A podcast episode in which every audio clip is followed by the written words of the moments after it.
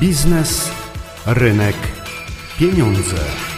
Barbara Fedoniuk, witam Państwa. Dziś w programie powiemy, czym jest biznesplan.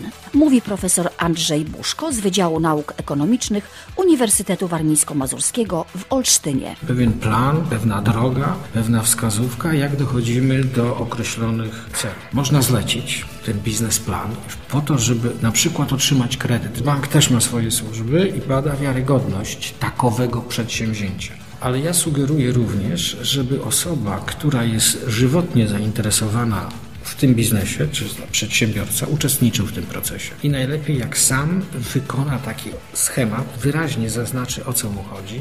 SWOT, no to jest taka po prostu analiza, którą zawsze bierzemy jako narzędzie pewne, analiza sytuacji. Patrzymy na możliwości w danej niszy rynkowej pod względem szans, jakie są zagrożenia, gdzie są nasze silne strony, w czym jesteśmy dobrzy i gdzie są nasze słabości. Dzięki temu jesteśmy w stanie powiedzieć, no, gdzie tam możemy coś zwojować. Tu są zagrożenia, a no w tym jesteśmy świetni, a tu jesteśmy słabi. Prosta technika, natomiast niezwykle istotna.